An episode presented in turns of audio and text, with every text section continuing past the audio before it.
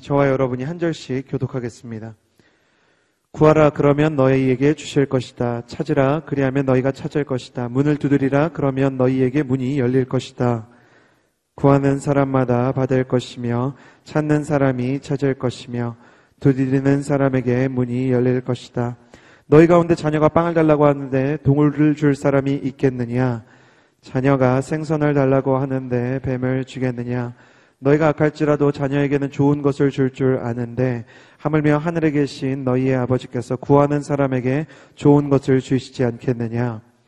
그러므로 모든 일에 너희가 대접받고 싶은 대로 남을 대접하라. 이것이 바로 율법과 예언서에서 말하는 것이다. 아멘. 응답을 바라 롯보라는 제목을 가지고 김승수 목사님께서 은혜를 나누어 주시겠습니다. 큰 은혜 받으시기를 바랍니다.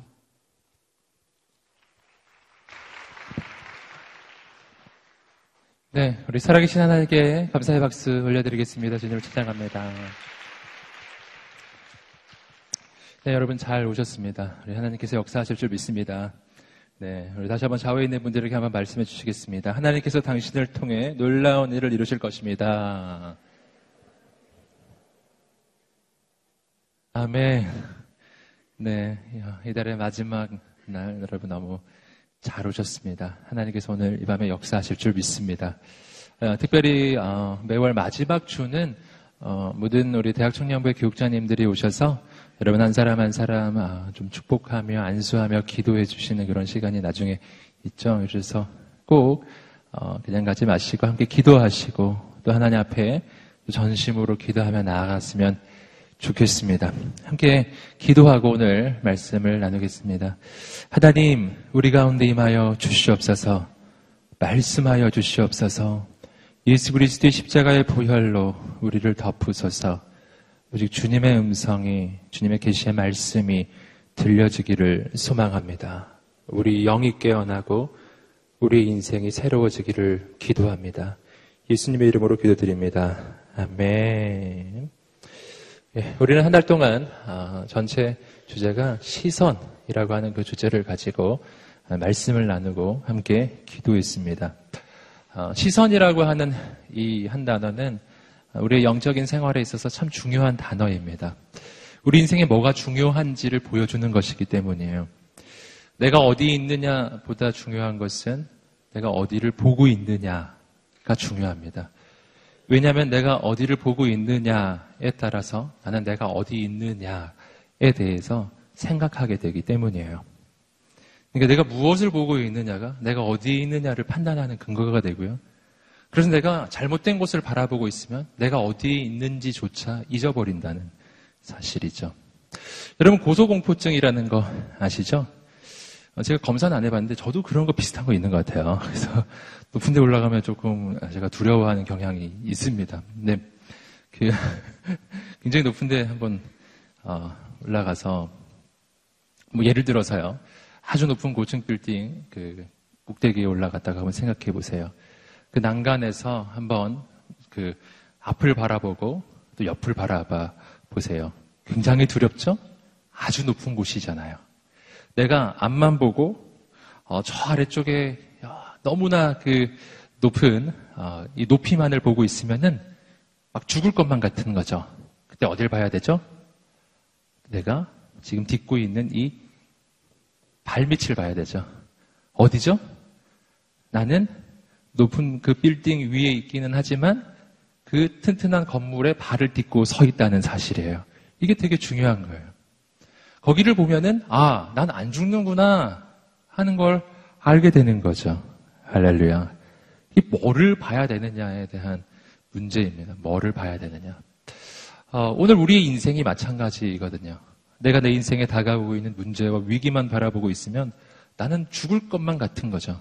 하지만 그때 무엇을 봐야 되는가? 나의 인생에는 어려움과 환란과 위기만 있는 것이 아니라 거기 주님이 계시다는 사실이에요. 주님을 바라보는 순간 모든 것이 바뀔 것입니다. 어, 우리가 많이 예를 들어 보았던 것처럼 베드로가 바다 위를 걸어갈 때 예수님을 바라보는 순간 그곳은 위험한 곳이 아니게 되는 거예요. 시선이 어디를 향하느냐의 문제라는 것입니다. 여러분 오늘 이 시간에 우리가 함께 말씀을 나누고 기도할 때 우리의 시선이 하나님을 바라보게 되기를 주님의 이름으로 축복합니다. 오늘 말씀의 주제는 응답을 바라보라라고 하는 주제입니다. 응답을 바라보라. 어, 이 그 응답을 바라보라라고 하는 이 주제의 억구 속에 아주 중요한 인생을 향한 영적인 통찰력이 담겨져 있습니다. 여러분, 우리는 본래 응답이라는 것이 언제 온다고 생각해요? 우리는 기도하고 나서 조금 기다려야만 응답이 오는 것이라고 생각하죠.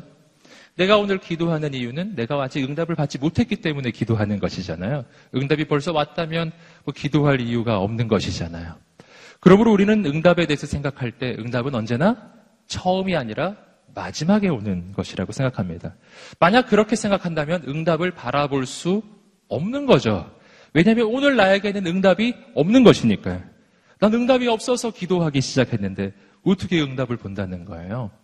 그러므로 오늘 이 억구, 응답을 바라보라라고 하는 이 말 속에는 아주 중요한 한 가지의 아주 중요한 영적인 교훈이 담겨져 있는데, 그것은 뭐냐면 응답이란 맨 마지막에 오는 것이 아니라 바로 지금부터 시작되는 거라는 사실이에요.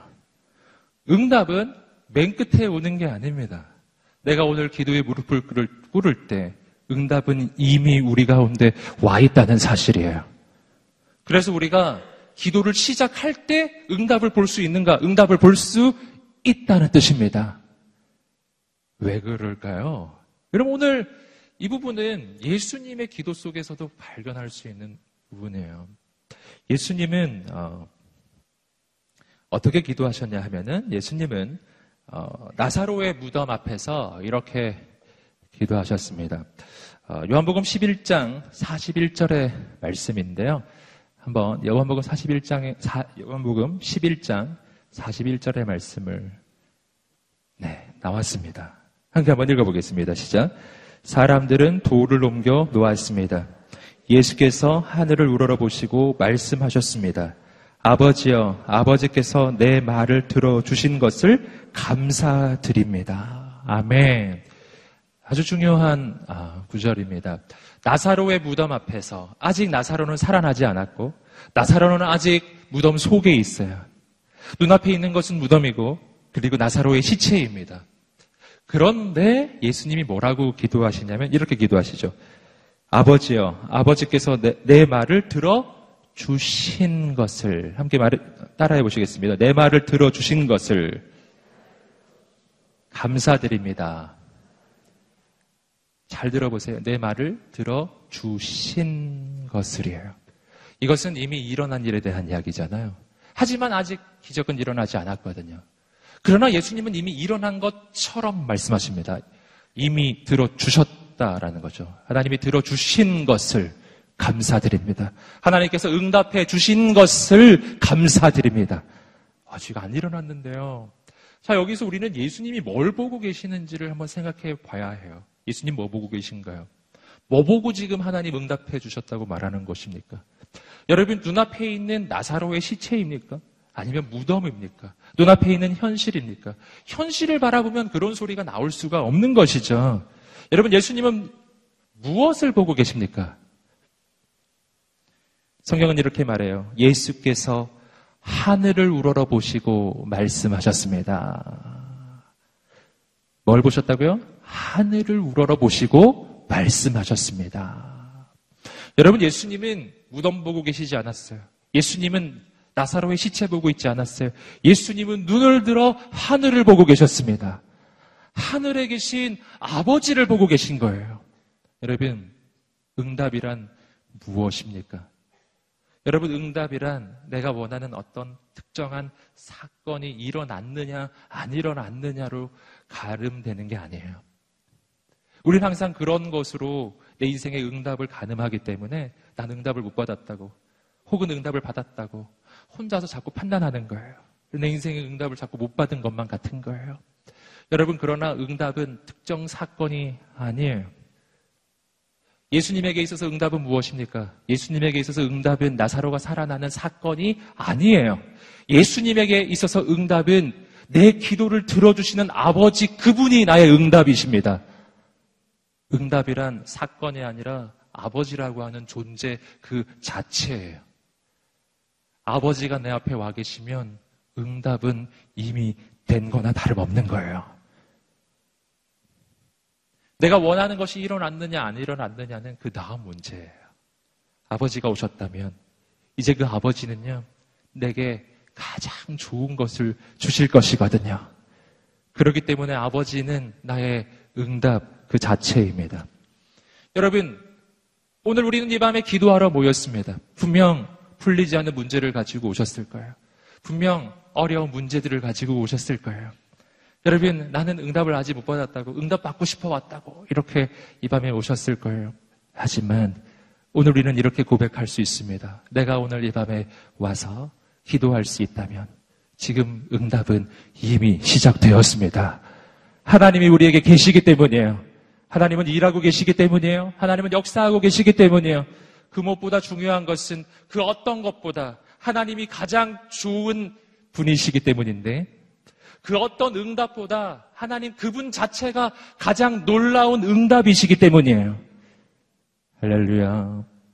여러분, 그래서 우리는 응답을 바라봅니다. 여러분, 그래서 오늘 말씀은 이 응답을 바라볼 수 있는 오늘 우리의 이 특별한, 오늘 우리의 이 특별한 특권은 어디서 오는지를 말해주는데 그것은 하나님과 나 사이의 관계성 속에서 온다는 것이죠. 그래서 오늘 말씀 가운데 특별히 먼저 마태복음 칠 장 구 절부터 십일 절까지 말씀을 먼저 한번 보겠는데요. 관계를 보여주고 있습니다. 마태복음 칠 장 구 절부터 십일 절 읽어보겠습니다. 시작. 너희 자녀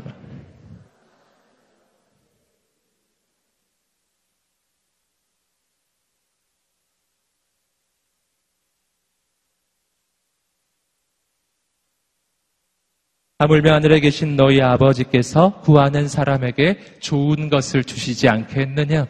하나님께서 너희에게, 그 자녀에게 좋은 것을 주시지 않겠느냐? 하나님은 응답이십니다. 내가 그 응답을 기대할 수 있는 이유는 나는 그분의 자녀이기 때문이에요. 오늘 말씀 전체는 바로 이 관계에서부터 시작한다라는 겁니다. 이 관계성에서부터 출발합니다. 그리고 오늘 말씀은 그 응답의 과정이 어떻게 이루어지는지를 설명해주고 있어요. 크게 삼 단계가 있는데 다시 한번 우리 말씀의 앞부분 돌아와서요. 마태복음 칠 장 칠 절과 팔 절 말씀을 읽어보겠습니다. 시작. 구하라 그러면 너희에게 주실 것이라.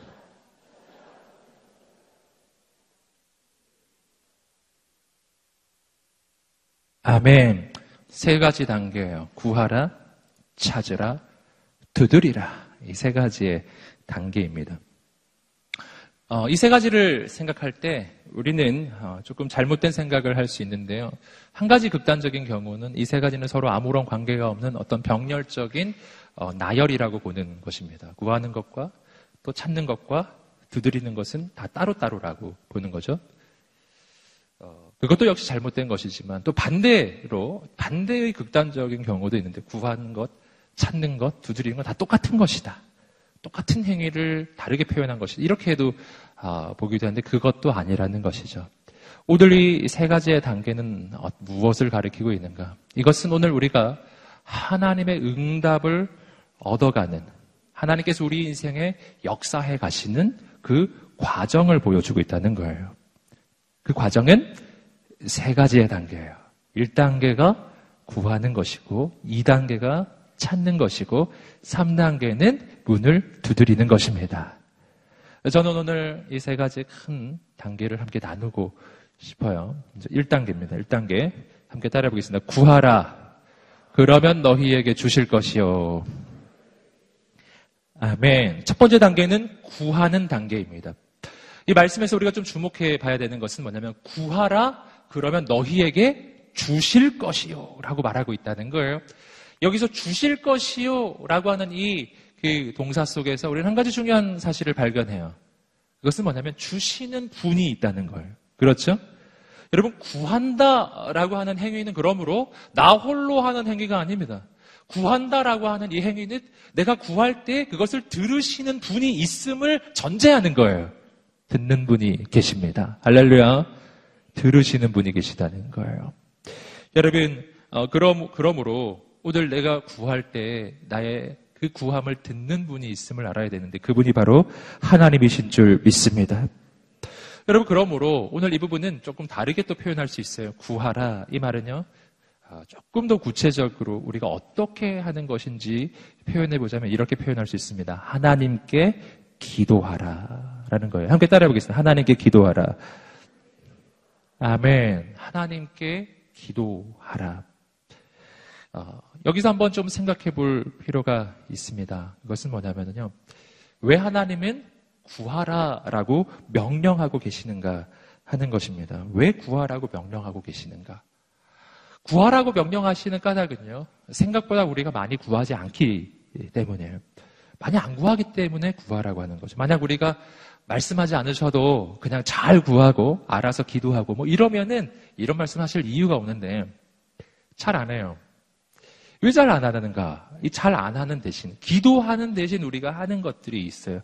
그 부분을 우리가 성경에서 좀 확인할 수 있는 부분이 있는데요. 야고보서 사 장 이 절 말씀입니다.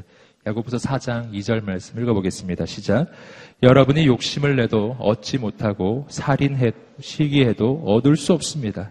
여러분이 다투고 싸우지만 구하지 않기 때문에 얻지 못하는 것입니다. 자, 야고보서 사 장, 야고보서 사 장 이 절의 말씀에서 우리는 중요한 영적인 교훈을 몇 가지 발견합니다. 마지막 부분을 보시면 여러분이 구하지 않기 때문에 얻지 못하는 것입니다. 이렇게 이야기하고 있죠. 당신들은 구하지 않고 있습니다. 이런 뜻이에요. 야고보 사도가, 사도가 말합니다. 구하, 왜 구하지 않는 겁니까? 구하십시오. 구하지 않으면 얻을 수가 없다라는 것이죠. 여러분, 사람들이, 많은 사람들이 구하는 대신 하는 일이 있어요. 그 일이 오늘 야고보서의 말씀에 표현되어 있습니다. 구하는 대신 하는 일이 뭘 하냐 하면은 다투고 싸운다라는 겁니다. 다투고 싸우는 것과 구하는 것과 아주 본질적인 차이가 하나 있어요. 이것은 뭐냐면은 구하는 것은 하나님께 구하는 것이고요, 다투고 싸우는 것은 다른 사람의 것을 빼앗는 것입니다. 뭐를 말하냐면은 여러분, 구한다라고 하는 것은 온 우주를 지으신 창조주 하나님이 계시다는 것을 전제하고, 그분이 내 기도를 들으신다는 것을 전제하고, 그분께 내가 구할 때 그분께서 내 인생 가운데 가장 좋은 것을 주시는 분이시라는 것을 믿는 거예요. 그런 믿음 속에서만 구할 수가 있는 것입니다. 그런데요, 그 믿음이 없으면 우리는 뭘 하게 되냐 하면은요, 하나님이 내게 주실 거라는 것을 믿지 않으면, 하나님이 날 돌보신다는 것을 믿지 않으면, 하나님이 나의 아버지시라는 것을 믿지 않으면, 그러면 우리는 어떻게 되냐 하면은요, 하나님 보지 못하는 거죠. 그 대신 내가 하는 일은 다른 사람을 보기 시작해요. 내가 원하는 것이 있는데, 그런데 다른 데서 구할 길이 없다면 난 그것을 다른 이에게서 빼앗아야 하는 것이죠. 여러분, 그것이 오늘 우리가 이 시대, 이 세상에서 보고 있는 어, 현상들이에요. 이 시대 현실이에요. 하나님 없는 사람들이 하는 일, 그것은 어떻게 해서든지 다른 사람의 것을 내가 빼앗아야 하는 것이죠. 그래서 이 시대는 무한, 무한 경쟁 시대입니다. 어떻게 해서든지 다른 일을 쓰러뜨리고, 어떻게 해서든지 다른 일을, 일을 경쟁에서 탈락시키고 내가 더 높이 올라가야 하는 거죠. 그래야 내가 얻을 수 있기 때문에 다투고 싸우고 갈등하는 구도. 온 세상은 이 구도로 우리 모두를 몰아넣고 있습니다. 그리고 그 가운데서 다른 사람 다 쓰러뜨리고 가장 높은 곳에 올라가는 게 성공이라고 이야기하는 시대를 우리는 살고 있어요. 하지만 이 모든 것은 뭐를 전제하고 있냐면은 내 인생을 돌보시고 내 기도를 들으시는 하나님이 배제된 상태라는 사실이에요. 그 하나님이 없다는 그 전제 속에서 일어나는 일이에요. 여러분, 오늘 말씀이 이야기합니다. 너희가 다투고, 너희가 갈등하고, 너희가 싸우지만, 그러나 어떻게 된다고요? 야고보서 사 장 이 절은 그걸 얘기해요. 그러나 너희가 얻을 수 없다라는 겁니다. 얻을 수 없다라는 거예요. 네. 우리가 무언가를 얻는 유일한 방법이 있어요. 무언가를 얻는 유일한 방법은 하나님께 구하고 하나님께 기도하는 길 외에 내가 무언가를 얻을 수 있는 방법은 없는 거예요. 사람들이 그 대신 대안으로 찾는 싸우고 다투고 다른 일을 쓰러뜨리는 이 방법으로 내가 무언가를 얻을 수 있는 것 같지만 야고보서의 말씀이 말하는 것은 뭐냐면 그런 방법으로 얻는 건 진정으로 얻는 게 아니라는 것입니다. 너희가 싸우고 다투지만 그러나 얻지 못하는도다. 왜 그럴까요? 왜냐하면 여러분, 싸우고 다투어서 다른 이를 쓰러뜨림으로써 다른 이의 것을 내가 빼앗음으로써 내가 무언가를 얻는 이 방법, 이 방법이 내 인생 가운데 이게 성립되는 방법이 아닌 까닭은 내가 누군가의 것을 빼앗을 수 있었다면, 즉 내가 누군가를 쓰러뜨릴 만큼 내게 어떤 경쟁력이 있다라면은 이 자랑할 게 못 되는 게 나보다 더 강한 사람은 분명 나타날 것이기 때문이에요. 내가 다른 이를 쓰러뜨렸듯이 또 다른 사람이 날 쓰러뜨릴 거거든요. 그래서 내가 다른 이를 쓰러뜨리는 방법으로 내가 무언가를 확보하는 것은요, 내 인생에 평강을 가져다 주지 않아요. 두려워요. 언제나 불안한 거예요. 언제나 염려가 찾아옵니다. 여러분, 내 인생에 염려가 있는 아주 중요한 이유가 여기에 있습니다. 하나님의 방법이 아니라 인간적인 방법과 세상의 방법을 내가 선택하고 있기 때문이에요. 여러분, 오늘 우리는 어떻게 해야 할까요? 여러분, 오늘 우리의 인생이 인간의 방법으로 무언가를 빼앗는 길이 아니라 하나님께서 주시는 것으로 내 인생이 채워지는 그러한 삶을 살게 되기를 주님의 이름으로 축복합니다.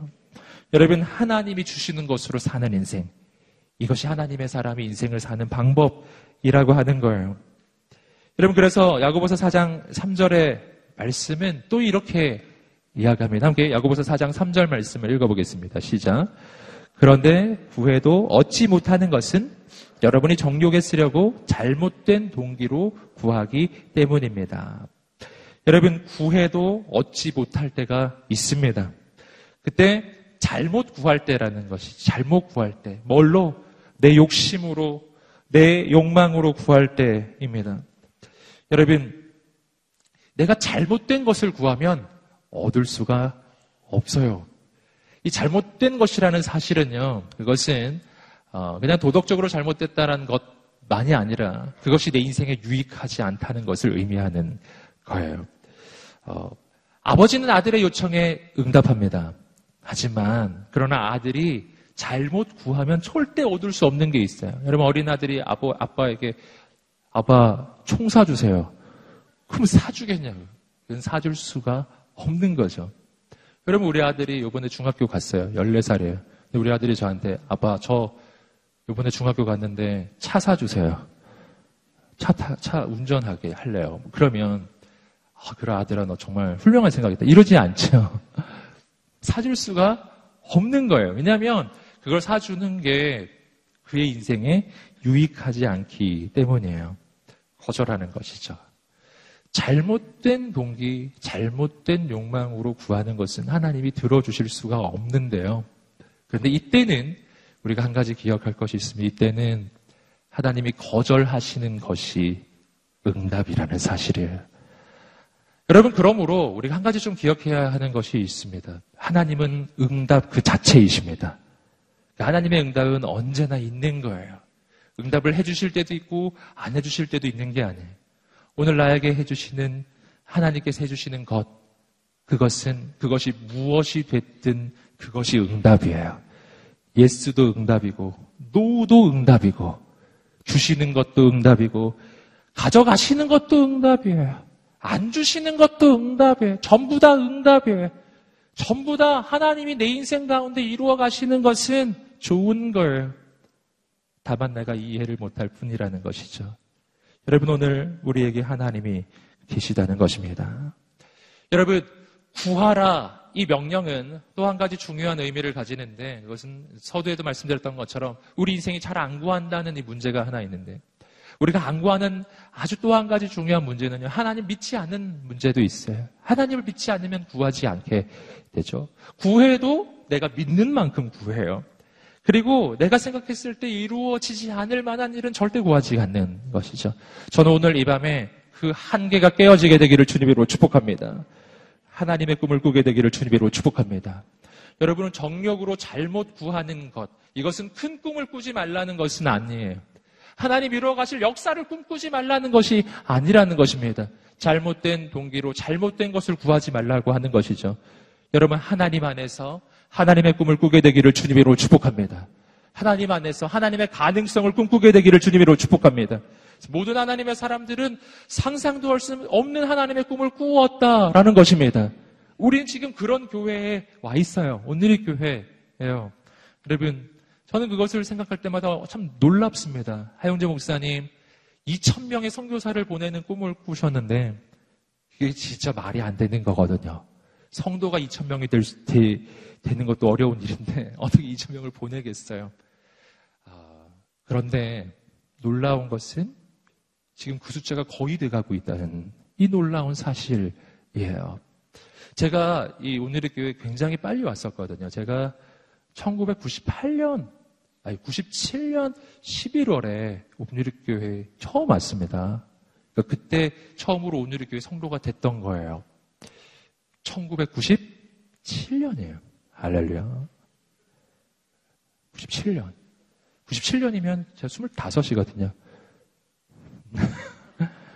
네. 지금 몇 살일까 막 계산하지 마시고요. 네. 근데, 아, 금, 계산이 금방 되는군요. 가만히 생각해보니까. 네. 뭐, 하여튼, 네.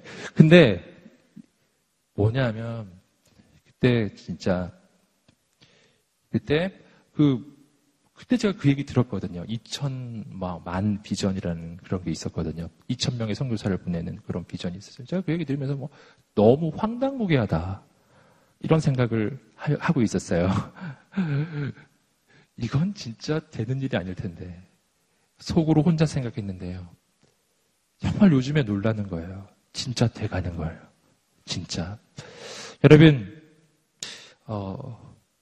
오늘 우리의 마음에 하나님의 꿈이 있게 되기를 주님으로 축복합니다. 하나님의 꿈은 될 법하지 않은 것에 있죠. 여러분, 오늘 나를 통해서 이루어 가실 하나님의 역사를 꿈꾸십시오. 저는 이 시대를 바라보면서 현실에 기초한 꿈이 아니라 하나님의 비전이 생기게 되기를 축복합니다. 이 시대에 청년들이 교회를 떠난다고 이야기합니다. 지금 저는 우리가 청년 부흥의 꿈을 꾸어야 할 때라고 믿습니다. 여러분, 오늘 이 시대에 교회가 힘을 잃고 있다고 많은 사람이 생각합니다. 바로 지금 거룩한 하나님의 사람들이 일어나 다음 시대를 변화시키는 하나님의 꿈을 꾸게 되기를 간절히 소망합니다. 저는 우리의 꿈이 조금 더 새로워지게 되기를 주님으로 축복합니다. 여러분, 오늘 내가 다음 시대 하나님의 역사의 주인공이 되고 하나님께 쓰임받는 그런 꿈을 꾸게 되기를 주님으로 축복합니다. 그리고 하나님 앞에 구하십시오. 그리고 두 번째입니다. 두 번째는 찾으라입니다. 찾으라, 그러면 너희가 찾을 것이다. 함께 읽어보겠습니다. 시작.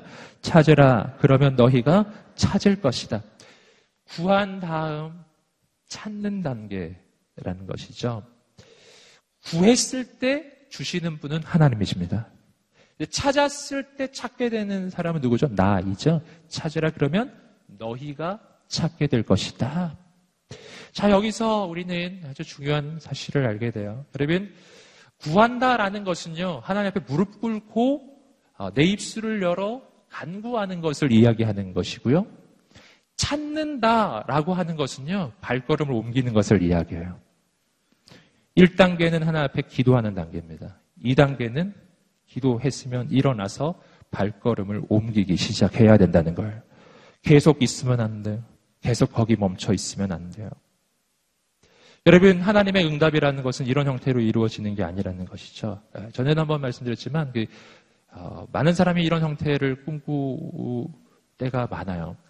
감나무 아래서 누워가지고 하나님 앞에 주여 감을 주시옵소서, 주시옵소서, 하나님의 뜻이라면 떨어지게 하여 주시옵소서, 떨어지면 하나님의 응답이고 안 떨어지면 아닌 줄 믿겠습니다. 뭐 이러면서 아무것도 안 하고 누워있어요. 누워서 하나님 뭐라고 대답하시겠어요? 하나님은 이렇게 대답해 주실 거예요. 너, 너한테 다리가 있지 않니? 너한테 팔이 있지 않니? 얘야, 저기 사다리도 있단다. 어, 오늘 우리가 기도를 했다면 하나님의 역사는 이런 방식으로 일어날 거예요. 일어나서 사다리를 들고 나무에 사다리를 대고 올라가는 거죠. 그렇게 할 수 있도록 하나님은 팔도 주셨고 다리도 주셨고 머리도 주셨고 눈도 주셨고 생각할 수 있도록 뇌도 주셨잖아요. 여러분, 발걸음을 옮겨야 한다는 것입니다. 함께 한번 따라해 볼까요? 발걸음을 옮겨야 한다. 아멘. 일 단계는 하나님께 기도하는 거예요. 이 단계 찾는 것은 발걸음 옮기기 시작하는 겁니다. 성경을 보시면은 그런 일이 많이 있어요. 여러분, 어, 모세가 하나님의 부르심을 받았습니다. 하나님께 기도했고 하나님의 응답도 받았어요. 어떻게 해야 되죠? 그 다음에 바로 왕을 향해 가야 하는 거예요. 발걸음을 옮기기 시작해야 돼요. 하나님이 응답을 해주셨는데 모세가 가만히 있으면 안 된다는 거예요. 하나님, 그냥 하나님이 저 애굽을 다 없애주세요. 하나님이 알아서 백성 다 데려오세요. 하나님, 그리고 하나님이 알아서 저기 약속의 땅 보내세요. 이러면 안 된다는 것이죠. 하나님 응답해 주셨으면 발걸음 옮기기 시작해야 합니다. 자신감이 없어요. 두려워요. 떨려도 모, 모세는 바로를 향해 발걸음을 옮겨야 한다는 것입니다. 그럼 하나님의 기적이 시작되는 거예요. 여러분, 오병이어의 기적은 어떻게 시작되었나요? 여러분, 어, 많은 사람이 모여 있었는데 먹을 것이 없다라고 하는 아주 절대절명의 위기 가운데 있었죠. 그때 예수님께 와서 기도를 한 거예요. 예수님, 여기 지금 문제가 발생했어요. 사람들이 많은데 먹을 게 없어요. 예수님이 대답을 어, 해주신 거죠. 예수님 뭐라고 대답해 주셨나요? 이렇게 대답해 주셨죠. 너희에게 무엇이 있는지 찾아보아라. 찾아봐야 돼요, 그러면. 할렐루야. 하나님 앞에 기도를 했어요. 그 다음 주님의 응답은 찾아보아라였어요. 찾아보아라. 떡 다섯 개와 물고기 두 마리가 있었던 것이죠. 여러분, 오늘 우리의 인생 마찬가지라고 하는 것입니다. 왜 하나님은 이렇게 하시겠는가? 질문이 생기죠.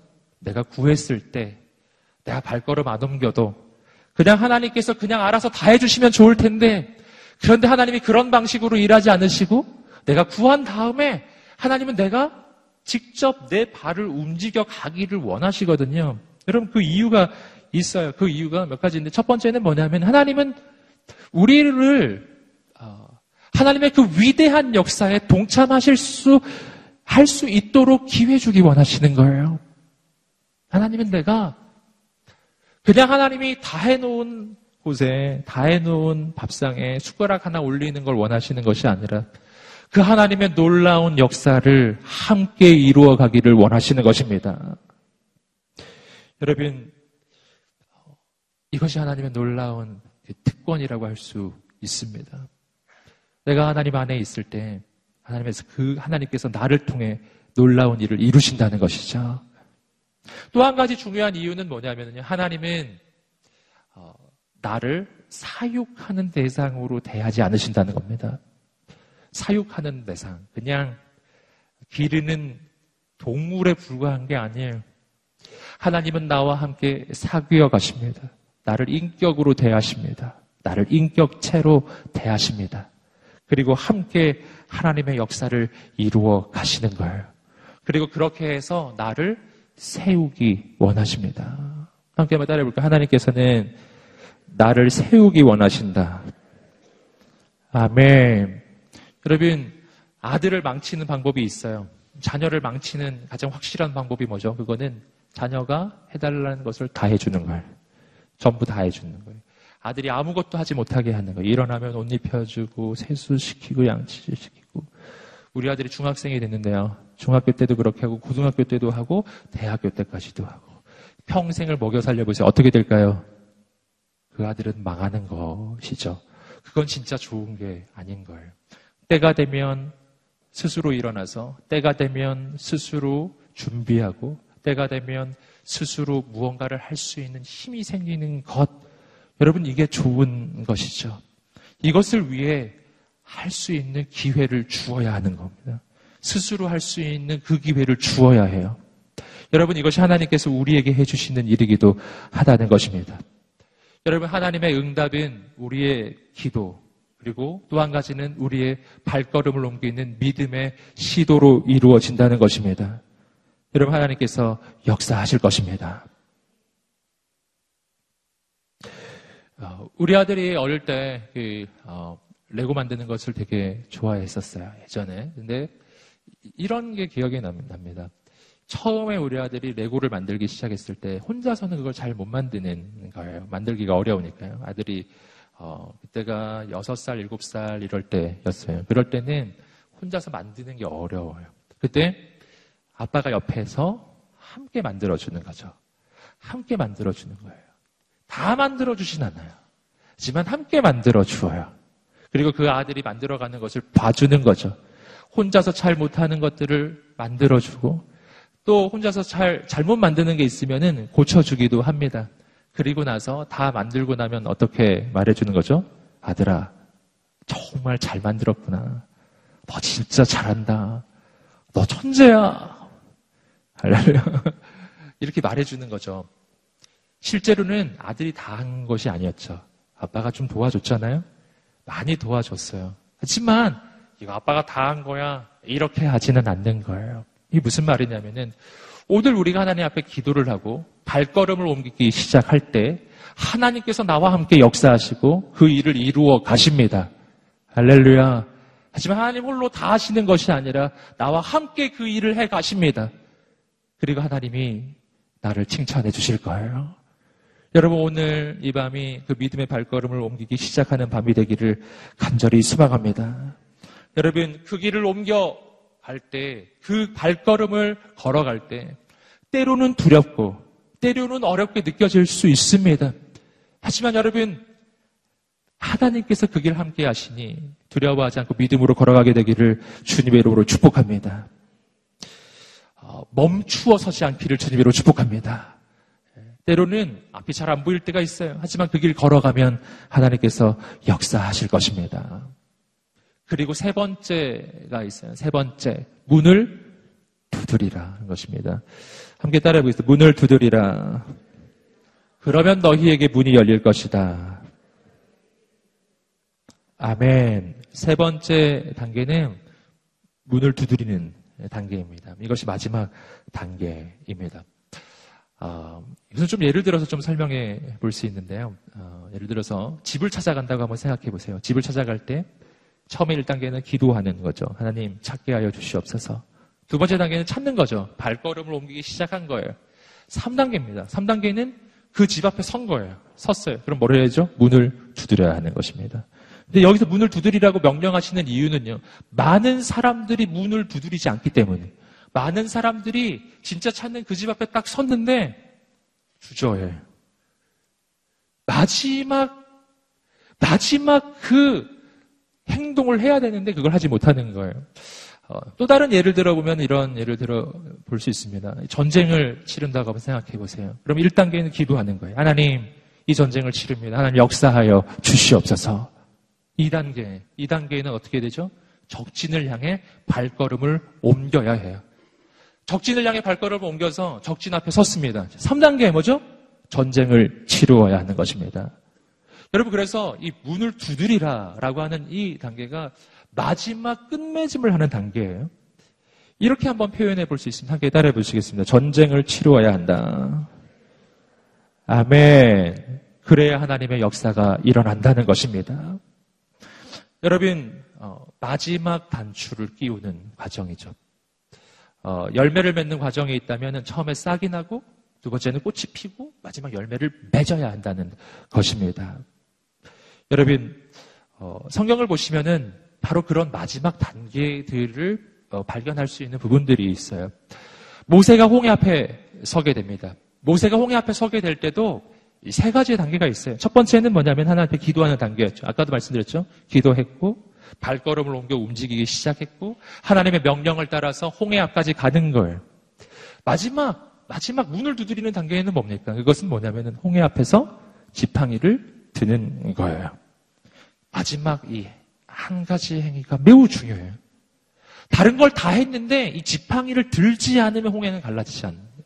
그런데 이 지팡이, 마지막 지팡이를 드는 이 순간, 이 순간이 가능해지려면 한 가지가 있어야 할 게 있어요. 그게 뭐가 있어야 되냐면 믿음이 있어야 합니다. 이 지팡이를 들었을 때 하나님 역사하실 것을 내가 믿어야만 들 수 있다는 거예요. 그때 두려움이 찾아오거든요. 이것을 들었는데 아무런 일도 안 일어나면 어떡하지? 라는 두려움이 밀려오는 거예요. 여러분, 그때 믿음으로 일어나게 되기를 주님으로 축복합니다. 여러분, 오병이어의 기적도 마찬가지예요. 오병이어의 기적. 제자들이 예수님께 찾아와서 구했어요. 기도의 과정이에요. 주님, 문제가 있어요. 어떻게 하죠? 주님 말씀해 주셨어요. 한번 찾아봐. 그러니까 떡 다섯 개 물고기 두 마리를 찾아온 것이죠. 근데 주님께서 명령하셨어요. 뭐라고? 사람들에게 이제 나눠줘 라고 한 겁니다. 마지막 문을 두드리는 단계예요. 그것은 뭐냐면은 주님의 명령을 받고 그 명령대로 실행하는 것입니다. 떡 다섯 개와 물고기 두 마리로는요, 그곳에 있는 만 오천 명의 사람이 절대로 먹일 수가 없는 것이죠. 여러분, 그러나 주님 명령하셨기에 그거 들고 가는 거예요. 이것이 문을 두드리는 단계입니다. 그래야 기적이 일어나는 거예요. 많은 사람이 거기서 멈춘다라는 겁니다. 거기서 멈춰요. 하나님, 떡 다섯 개와 물고기 두 마리를 어떻게 하나요? 분명 기도도 했고 떡 다섯 개와 물고기를 찾는 데까지 발걸음도 옮겼는데 마지막 문을 두드리지 않아요. 이랬다가 안 되면 무슨 망신이야, 뭐 이런 생각이 드는 거죠. 얼마나 부끄러울까, 막 이런 생각도 드는 거예요. 여러분, 오늘 여러분 가운데 그러한 마지막 내 인생의 주님의 그 부르심 앞에서 주저하는 이가 있다면 저는 오늘 여러분 격려하고 축복합니다. 믿음의 발걸음을 옮길 뿐만 아니라 문을 두드리는 믿음이 있게 되기를 주님으로 축복합니다. 마지막 순간에 내 인생의 질적 변화가 일어나는 순간이에요. 기도하고 발걸음을 옮기는 단계까지는 아직 질적 변화는 일어난 게 아닌 거거든요. 베드로의 인생에도 역시 동일합니다. 베드로 주님의 부름을 받죠. 밤새도록 아무것도 잡지 못한 일이 있었어요. 주님의 말씀을 듣습니다. 그리고 어, 배를 저어서 깊은 데까지 갑니다. 마지막 순간에 하나 해야 할 일이 있었어요. 그게 뭐죠? 그물을 던지는 일이에요. 이 그물을 던지는 일. 마지막 순간의 선택이에요. 여러분, 그런데 오늘 또 한 가지 더, 오늘 우리가 그 문을 두드리는 내 인생 마지막 믿음에 그 순종을 하기 위해 한 가지 필요한 믿음이 있습니다. 그것은 뭐냐면은 그리 아니하실지라도의 믿음이에요. 함께 한번 말해볼까요? 그리 아니하실지라도. 아멘. 이 문을 두드리는 단계. 베드로에 있어서는 그물을 던지는 순간이고 모세에게 있어서는 지팡이를 드는 순간입니다. 바로 그 순간이에요. 오병이어의 기적의 사건에서는 제자들이 떡 다섯 개와 물고기 두 마리를 들고 만 오천 명에게 발걸음을 옮겨서 그 사람들에게 주는 그 순간이고요. 여러분, 가나 혼인잔치에서는 그 하인들이 이 내 손에 들려있는 게 물이라는 걸 뻔히 아는데 그거를 사람들에게 갖다 부어주라고 할 때, 연회장에게 부어주라고 할 때 그것을 붓는 순간이에요. 그 순간이에요. 마지막 결단의 순간이에요. 그때 하나님 반드시 역사하실 것을 우리는 믿는 거예요. 아멘. 하지만 우린 또 한 가지를 믿는 거예요. 뭘 믿냐면은 그리 아니하실지라도의 믿음이에요. 내 주님, 내가 이 발걸음을 옮기면 하나님께서 놀랍게 역사하실 것을 믿습니다. 하지만 그리 아니하실지라도 난 하나님을 향한 충성과 헌신을 멈추지 않겠습니다. 이것이 사드락과 메삭과 아벳느고가 가지고 있었던 믿음이에요. 그들은 하나님 앞에 기도를 했어요. 그리고 발걸음을 옮겼습니다. 그럼 재판을 받았어요. 그리고 풀무불 가운데 들어갑니다. 그때 말하는 거예요. 하나님은 저 풀무불 가운데에서도 우리를 건져주실 것을 믿습니다. 그래서 발걸음 옮기는 거예요. 하지만 그리 아니하실지라도 우리는 이 발걸음을 멈추진 않겠습니다. 우린 하나님께서 기적을 일으켜 주시기 때문에 그분을 믿는 것이 아니라 우린 하나님 이시기 때문에 하나님을 믿는 것입니다. 아멘. 여러분, 그 믿음 가는 거예요. 여러분, 오늘 그래서 우리가 믿는 것이 뭔가 다시 한번 좀 생각해 봐야 합니다. 내가 왜 마지막 믿음의 발걸음을 옮기지 못하는가? 그 까닭은 내 인생에 기대하는 것이 기적만 기대하기 때문이에요. 하지만 우리는 거기서 조금 더 한 발짝을 더 가야 합니다. 내가 내 인생에 기대하는 것은 기적이 아니라 하나님이십니다. 하나님이십니다. 내가 마지막 이 발걸음을 옮겨서 마지막 단계에서 문을 두드릴 수 있는 까닭은 그 다음에 놀라운 선물이 기다리고 있기 때문이 아니라 하나님께서 나를 보내시고 명하시고 하라 하시는 것이기 때문이에요. 여러분, 오늘 우리는 그 하나님을 믿어야 한다는 사실입니다. 어, 제가 최근에 책 한 권을 읽었는데 존 파이퍼 목사님의 그 모험이 답이다 이런 책이 있어요. 굉장히 짧은 책이에요. 완전 빨리 읽어요. 그러니까 한번 읽어보셔도 좋을 것 같아요. 뭐 우리 카운트다운의 강사로도 오시잖아요. 어, 영어로는 risk is right 라는 거더라고요. 조금 다른 표현이잖아요. 위험이 옳은 것이다. 위험스러운 게 옳은 거다. 뭐 이런 표현인데 모험이 답이다. 우리가 믿음의 삶을 살아간다는 것은 모험을 해야 한다는 것이죠. 하나님께 구하고 발걸음을 옮기고 문을 두드려야 한다는 것입니다. 근데 그 문을 두드렸을 때 기적이 일어난다는 것이죠. 하지만 기적이 안 일어날 수도 있다라는 놀라운 사실이에요. 할렐루야. 그 책은 뭐를 얘기하냐면 이런 얘기를 하더라고요. 성경에 나오는 모든 하나님의 사람들이 믿음의 모험을 했다라는 것이죠. 믿음의 모험을 하면 하나님의 역사가 일어나지만 안 일어날 수도 있다. 믿음의 모험을 했으나 하나님의 역사가 안 일어난 경우도 있는가? 그런 경우가 있었나요? 있었나요? 있었어요. 놀랍게도. 놀랍게도 그런 경우가 있었어요. 그리고 성경을 보니까 순교자들이 있는 거예요. 스테반 집사님이 돌아가실 때 기적은 일어나지 않았어요. 그는 하나님께 구했고 발걸음을 옮겼고 문을 두드리고 마지막까지 충성을 했으나 순교하신 거예요. 여러분, 믿음의 사람의 역사를 한번 보세요. 교회의 역사를 보세요. 그러면 모든 사람이 다 부활하진 않았거든요. 정말 많은 순교의 역사가 있었어요. 여러분, 이 한국 땅만 해도 그렇잖아요. 복음이 들어온 이후에 얼마나 많은 사람이 그 복음을 위해 목숨을 바쳤는지 모릅니다. 순교자들의 역사가 있어요. 아, 그 책은 그런 것을 이야기하더라고요. 하나님의 기적이 있기 때문에 우리는 믿음의 길을 걸어갑니다. 하지만 만약 하나님의 기적이 없다면 어떻게 할까요? 그래도 갑니다. 우리 하나님께서 역사하실 것을 믿기 때문에 모험을 선택합니다. 하지만 만약 내가 생각했던 일이 안 일어나면 안 갈 거냐는 거죠. 그래도 가야 한다. 우린 가야 한다라는 겁니다. 우린 믿음으로 가야 한다는 것입니다. 지금까지 이 하나님의 역사가 여기까지 흘러왔잖아요. 이천 년 전에 시작된 복음의 역사가 여기까지 진행되는 동안 모든 사람이 다 자기가 원하는 거 다 얻게 되진 않았던 것이죠. 근데 그럼에도 불구하고 믿음의 발걸음을 옮기고 끝까지 헌신했던 그 수많았던 사람들 때문에 오늘 우리가 여기에 있는 줄 믿습니다. 가만히 한번 생각해 보세요. 다시 한번 돌아보세요. 스데반 집사님은 순교했습니다. 그럼 그분의 죽음은 무의미했던가요?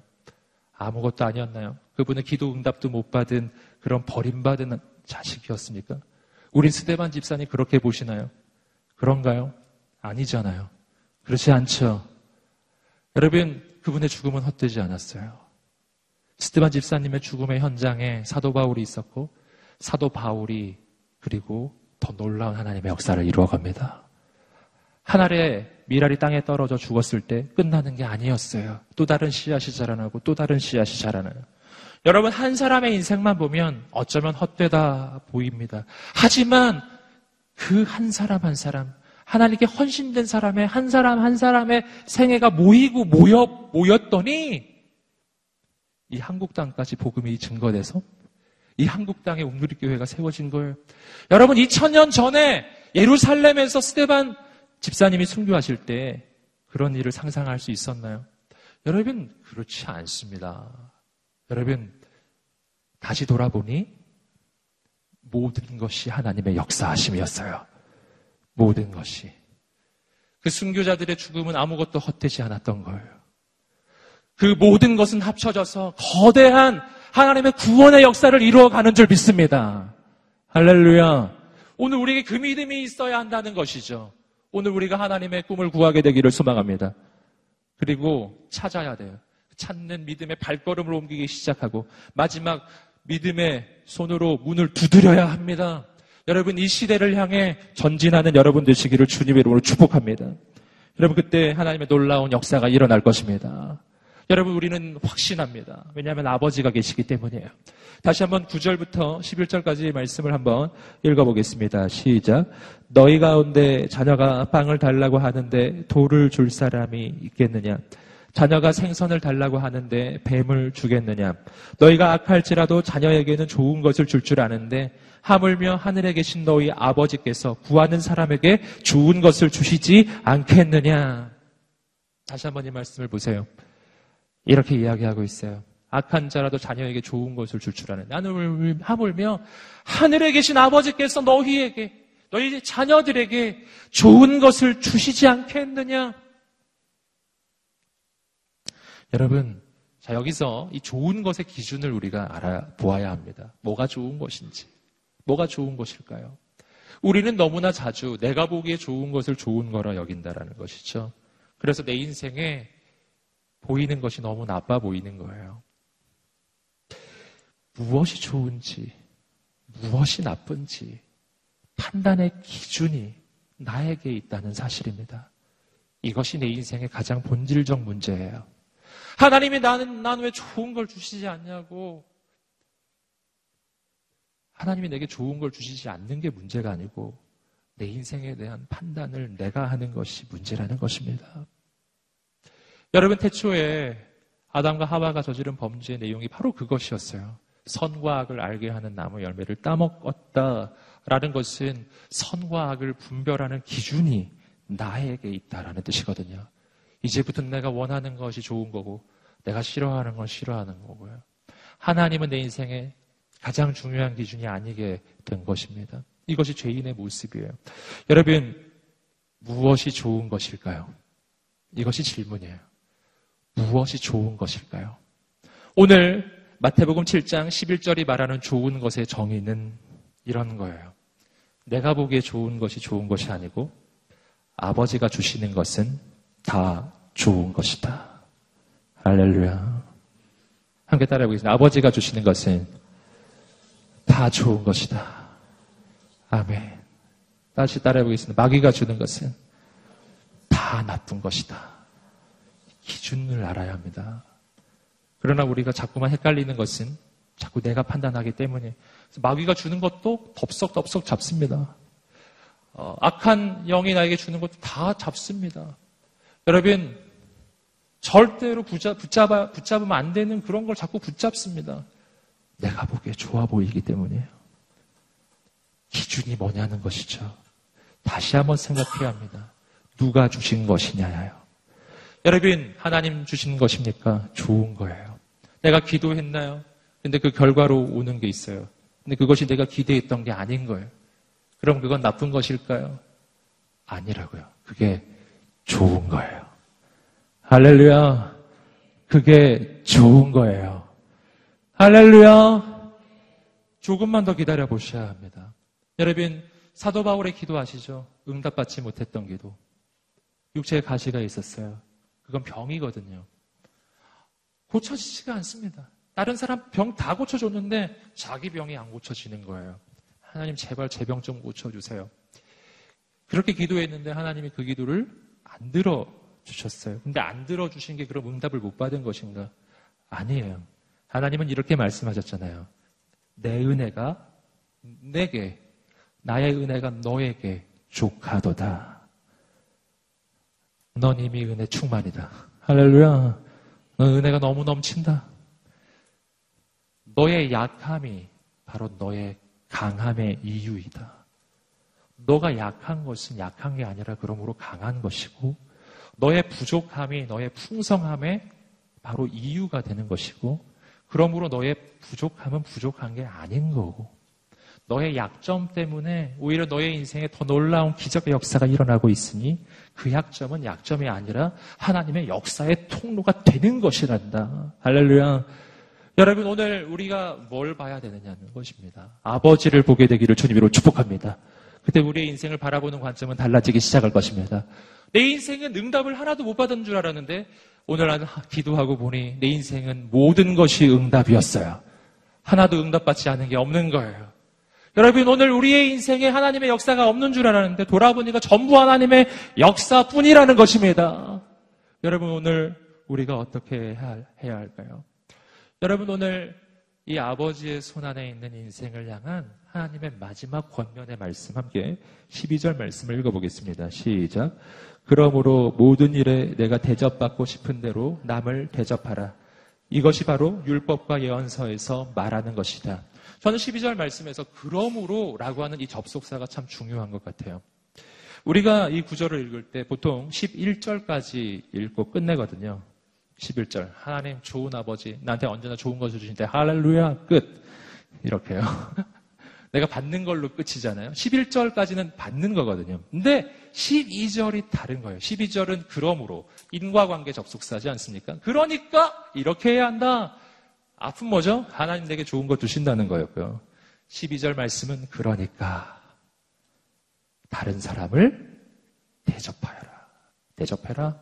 할렐루야. 외쳐보겠습니다. 대접하여라. 어떻게 하라고요? 너가 대접받고 싶은 대로 남을 대접하여라. 함께 따라해 보겠습니다. 내가 대접받고 싶은 대로 남을 대접하여라. 아멘. 우린 여기서 내가 다른 사람에게 어떤 방식으로 대하고 무엇을 주어야 할지 알게 되는 거예요.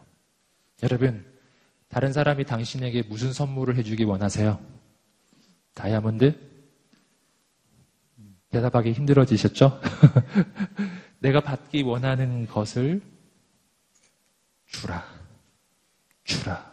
짜장면을 먹고 싶으냐? 그러면 짜장면을 사주어라. 할렐루야. 그렇죠? 밥 먹고 싶으면 밥을 사주어라. 누군가 너에게 칭찬해 주었을 때 너무나 좋았고 난 너무 위로를 받았고 난 누가 내가, 나한테 칭찬해 주기 너무 원해요. 그럴 마음이 막 생겨요. 그러면 당신이 칭찬을 시작해라. 너가 바, 받고 싶은 그것을 주어라. 할렐루야. 네, 왜냐하면 내가 받고 싶은 그건 다른 사람도 받고 싶은 거예요. 제가 그 진리를 최근에 알았어요. 최근에요.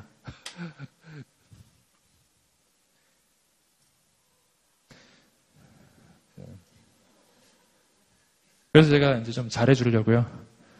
그래서 내가 어떻게 해야 잘해주는 건지 잘 몰라가지고 잘 못해줬는데, 아, 딴 사람이 나한테 이렇게 해주기 원하는 거를 해주면 되는구나. 요즘에서야 그런 생각이 많이 듭니다. 네, 요즘에 저한테 가까이 오시면 좋은 일이 일어날 겁니다. 여러분, 근데 어떻게 이렇게 할 수 있냐는 거죠. 어떻게, 어떻게 이렇게 할 수 있죠? 이 앞에 나왔잖아요. 우린 아버지가 있으니까. 내 인생은 하나님 책임지신다. 그러니 너는 다른 일을 살리는 인생이 되어라. 할렐루야. 이것은 비전이에요. 이것은 사명입니다. 여러분, 하나님 우리의 인생을 어떻게 이끌어 가시는지를 한번 돌아보세요. 여러분, 단 한 번밖에 없는 나의 인생. 여러분, 조금 더 의미 있게, 조금 더 가치 있게, 여러분, 조금 더, 어, 조금 더 헛되지 않게 우린 인생을 살고 싶지 않습니까? 그냥 막 보내고 싶진 않은 거예요. 어, 시행착오를 너무 많이 하고 싶지 않아요. 어떻게 해야 됩니까? 오늘 말씀이 그 해답을 보여주고 있습니다. 첫째, 구하십시오. 기도하는 인생이 되라는 겁니다. 둘째, 찾으십시오. 기도했으면 이제 벌떡 일어나 발걸음을 옮기기 시작하시라는 겁니다. 셋째, 문을 두드리십시오. 마지막, 마지막 매듭을 지어야 해요. 항상 시작만 있고 끝은 없는 인생, 그런 인생이 되시면 안 돼요. 마무리를 지으세요. 그리고 하나님 믿고 다른 사람을 섬기기 시작하십시오. 사람 살리기를 시작하십시오. 할렐루야. 오늘부터 대접하기 시작하십시오. 나가다가 떡볶이라도 하나 사주세요. 네. 내일부터 사람 살리는 인생이 되기 시작하십시오. 뭐 딴 걸로 안 되면 밥이라도 좀 해주시라는 거죠. 여러분, 오늘 우리가 이 시간에 함께 기도하기를 원합니다.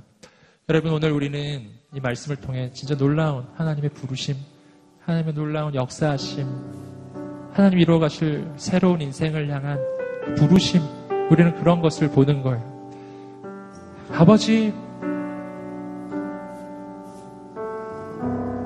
내가 구하는 인생이 되기를 원합니다. 오늘 이 밤이 그 밤입니다. 내가 구했다면 이제는 발걸음을 옮기기 원합니다. 아버지, 내가 발걸음을 옮겨왔다면 이제 마지막 단계입니다. 저 홍해를 향해 지팡이를 들어야 할 때입니다.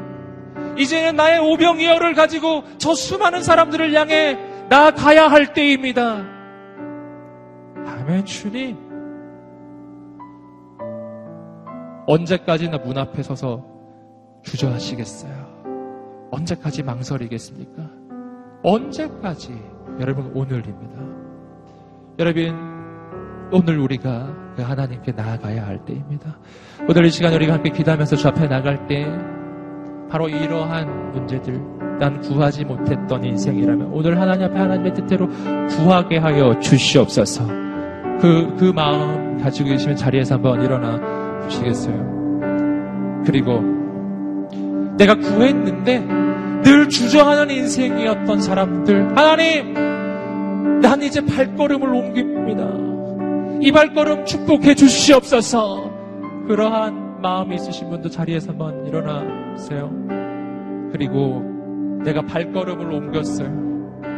많은 것을 준비해 왔는데 마지막 단계에서 난 주저합니다. 늘 주저합니다. 늘 시작은 있었는데 늘 끝이 없었던 그런 인생을 살았다면 하나님, 오늘 내 인생을 새롭게 만들어 주시옵소서.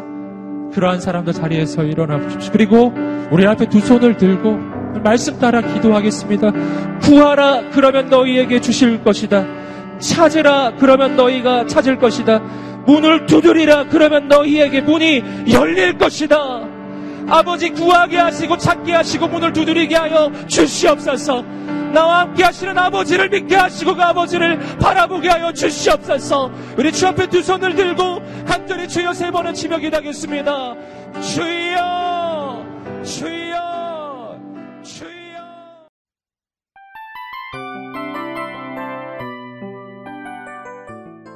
이 프로그램은 청취자 여러분의 소중한 후원으로 제작됩니다.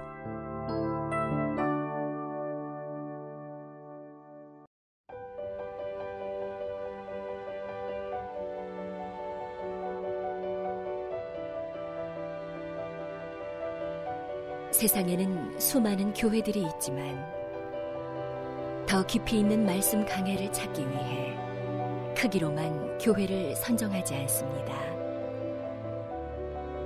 보다 좋은 영적 콘텐츠를 더 많이 나누기 위해 방송비를 받지 않습니다. 일 년 삼백육십오 일 복음만 전하고 싶어서 우리는 광고를 하지 않습니다. 온누리의 복음을 땅끝까지 씨지엔 티비와 함께 땅끝 선교사가 되어주세요.